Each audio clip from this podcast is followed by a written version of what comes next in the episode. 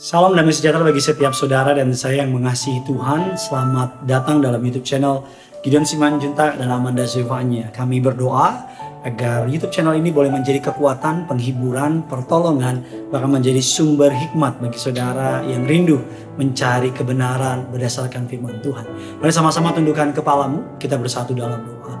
Bapak yang baik, Bapak yang kami sembah dalam nama Tuhan Yesus. Kami siapkan hati kami untuk diberkati oleh kebenaran firman Tuhan. Urapi hambamu, lidah bibir perkataannya diambil alih dari surga. Setiap kata kalimat yang keluar, biar nama Tuhan Yesus saja dipermuliakan. Di dalam nama Tuhan Yesus, setiap kita yang siap diberkati, sama-sama kita katakan, amin. Kasih yang tidak pernah gagal. Benarkah? Itu tema pada hari ini.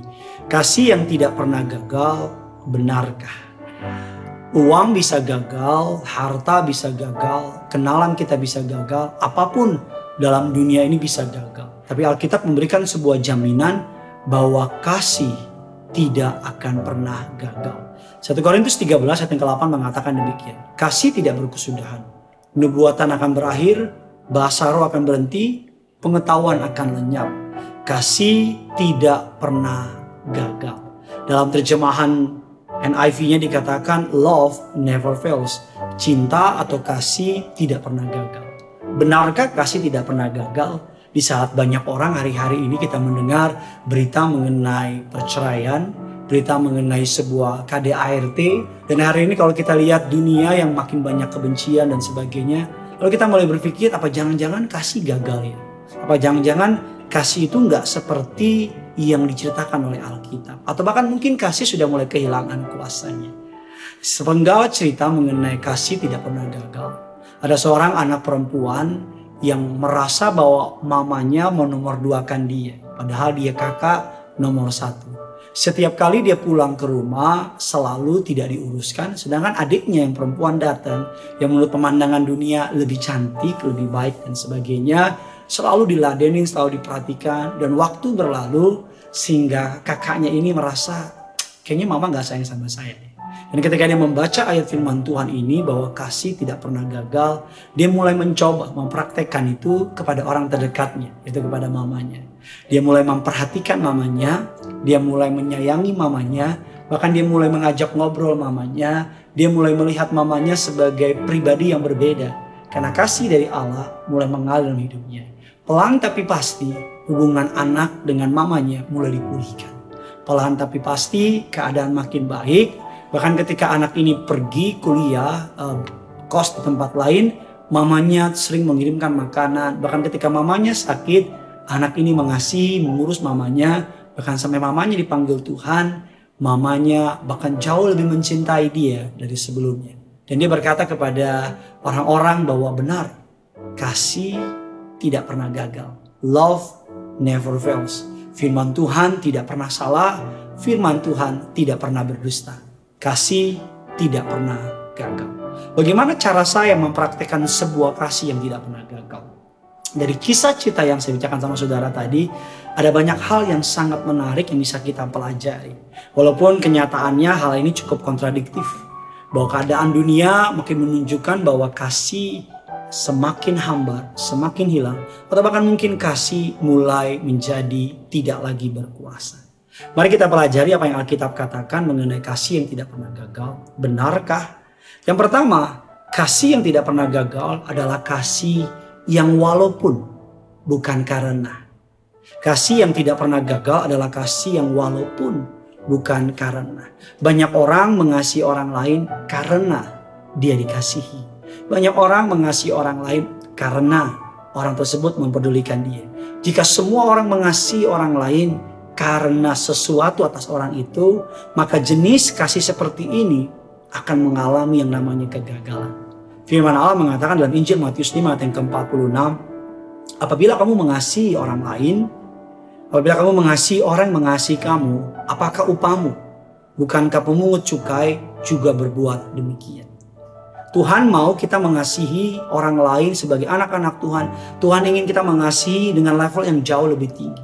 Kasih yang meskipun dia tidak mengasihi aku, aku tetap memutuskan untuk mengasihi dia. Walaupun dia tidak mengasihi aku, aku akan tetap mengasihi dia. Walaupun dia jahat sama aku, aku akan tetap mengasihi dia. Inilah kasih agape yang Tuhan Yesus ajarkan. Inilah kasih yang Yesus mau saudara dan saya miliki. Dia mati bagi kita, dia mengasihi kita. Bahkan Roma 5 ayat yang ke-8 mengatakan, dia mengasihi kita terlebih dahulu, bahkan sebelum kita mengenal dia. Bahkan dia mati di kayu salib untuk orang-orang yang dia tahu pasti suatu hari kelak akan mengkhianati dia, akan meninggalkan dia. Bahkan dia tetap mengasihi orang-orang yang dia tahu akan membawa dia mati di kayu salib. Kasih ini yang Tuhan mau. Matius 5 ayat 38 39 mengatakan demikian. Kamu telah mendengar firman, mata ganti mata, gigi ganti gigi. Tetapi aku berkata kepadamu, Janganlah kamu melawan orang yang berbuat jahat kepadamu, melainkan siapa pun yang menampar pipi kananmu, berilah juga kepadanya pipi kirimu. Kamu telah mendengar firman, kasihilah sesama manusia dan bencilah musuhmu.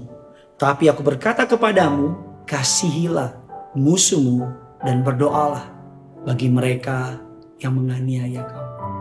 Yesus membawa sebuah standar yang lebih tinggi lagi. Dulu orang berkata mata ganti mata, gigi ganti mata dalam konsep perjanjian baru Yesus mengganti, Yesus mau menaikkan level up. Yesus bilang, kasihi. Tampar pipi kiri, kasih pipi kanan. Bahkan Yesus berkata, kalau dulu ada berkata, kasih sang manusia bencilah musuhmu. Sekarang Yesus berkata lebih dalam lagi, kasihi musuhmu dan berdoalah bagi mereka yang menganiaya kamu. Dalam sebuah konseling pernikahan saya selalu bertanya, mengapa kamu yakin dia orangnya? Mengapa kamu yakin bahwa dia adalah orangnya dan mengapa kamu mencintai? Mengapa kamu berkata ya ketika dia melamar kamu? Mengapa kamu yakin dia adalah calon yang terbaik? Rata-rata menjawab karena dia baik, karena dia begini, karena dia begini. Selalu ada alasan untuk mengapa mereka mengasihi. Tetapi Tuhan mengasihi kita. Walaupun kita jahat, walaupun kita nggak beres, walaupun kita dulu masih jauh dari dia, seperti sampah. Tapi Tuhan tetap mengasihi kita. Yang kedua, bagaimana kasih yang tidak pernah gagal. Definisi kasih harus sesuai dengan standarnya Tuhan. Harus sesuai dengan standarnya Tuhan. Kasih yang Tuhan maksud atau definisi kasih yang Tuhan maksud di Alkitab dikatakan dalam Matius 22 ayat 39, kasihilah sesama manusia seperti dirimu sendiri. Itu definisi yang Tuhan mau. Inilah kasih yang perlu kita praktekkan. Mengasihi orang lain sama seperti kita ingin dikasihi.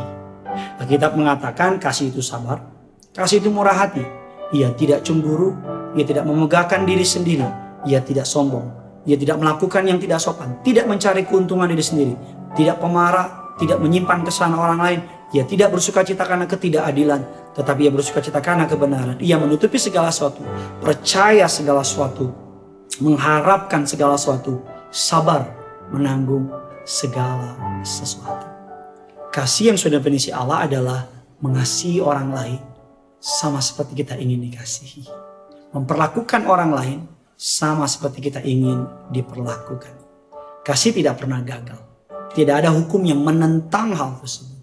Oleh karena itu, marilah kita semangat mempraktekkan kasih yang sesuai dengan standarnya Tuhan. Yang terakhir, kasih model apa yang tidak pernah gagal.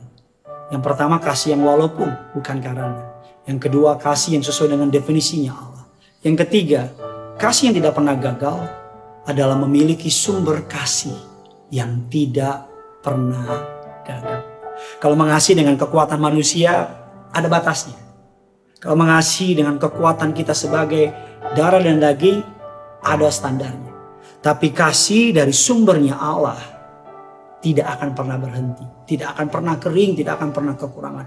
Mempraktekkan kasih saya terus menerus dengan kekuatan kita pasti tidak mudah. Dalam perjalanannya kita bisa merasa lelah, kita bisa merasa capek, kita bisa merasa kasih kita tidak direspon dengan baik. Tapi kita kita mengasihi dengan Allah, dengan kasihnya Allah, kita nggak akan pernah kekurangan resources. Mengalir, mengalir, mengalir, mengalir, mengalir. 1 Yohanes 4 ayat yang ketujuh. Saudara-saudaraku yang kekasih, marilah kita saling mengasihi. Sebab kasih itu berasal dari Allah. Dan setiap orang yang mengasihi lahir dari Allah dan mengenal Allah. Barang siapa tidak mengasihi, ya tidak mengenal Allah. Sebab Allah adalah kasih. Yohanes 15 ayat yang kelima, akulah pokok anggur dan kamu ada ranting-rantingnya. Barang siapa tinggal di dalam aku dan aku dalam dia, ia berbuah banyak. Sebab di luar aku kamu tidak dapat berbuat apa-apa. Ketika kita mengenal Yesus, tinggal di dalam Yesus, bersama dengan Yesus, maka dalam diri kita mengalir aliran-aliran kehidupan. Kenapa kata Mother Teresa, spread love everywhere you go. Let no one ever come to you without leaving happier. Dikatakan sebarkanlah cinta ke mana pun kau pergi. Jangan biarkan seseorang pun datang sama saudara, pergi atau meninggalkan saudara tanpa merasa lebih bahagia. Mari sebarkan kasih, jadilah kasih.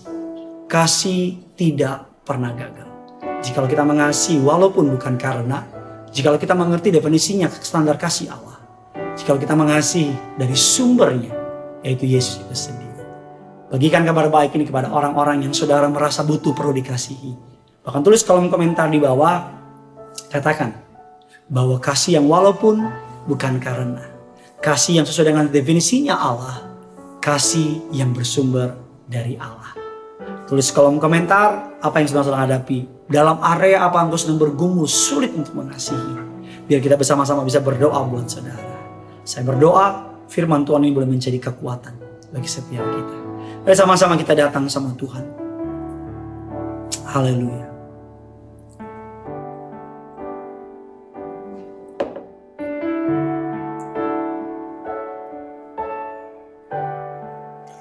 Betapa ku mencintai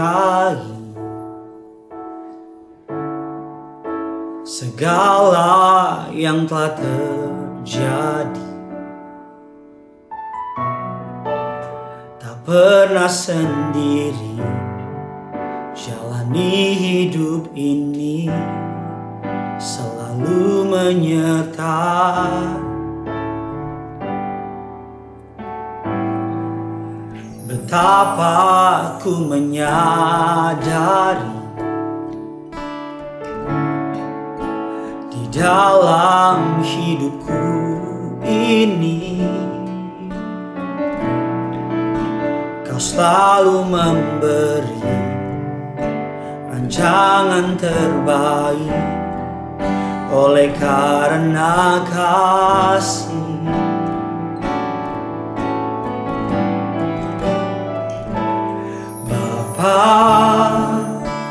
Sentuh hatiku, ubah hidupku menjadi yang baru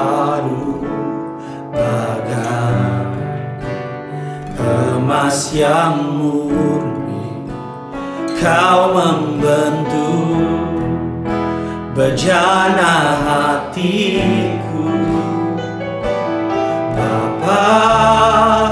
Ajarku mengerti sebuah kasih yang selalu memberi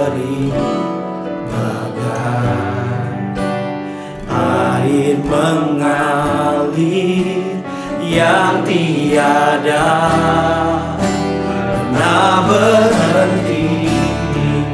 Bapa sentuh hatiku, mari ubah hidupku Tuhan. Bapa sentuh hatiku, ubah hidupku menjadi yang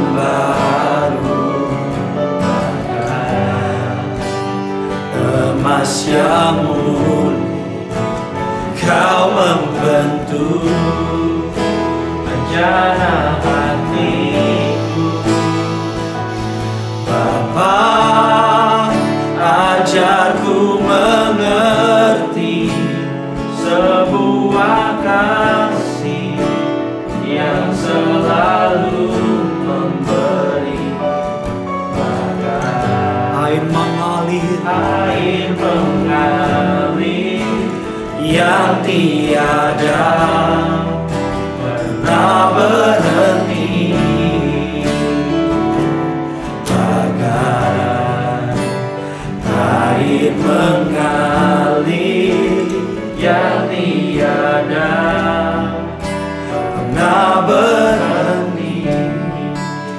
Kasih yang tidak pernah gagal Benarkah?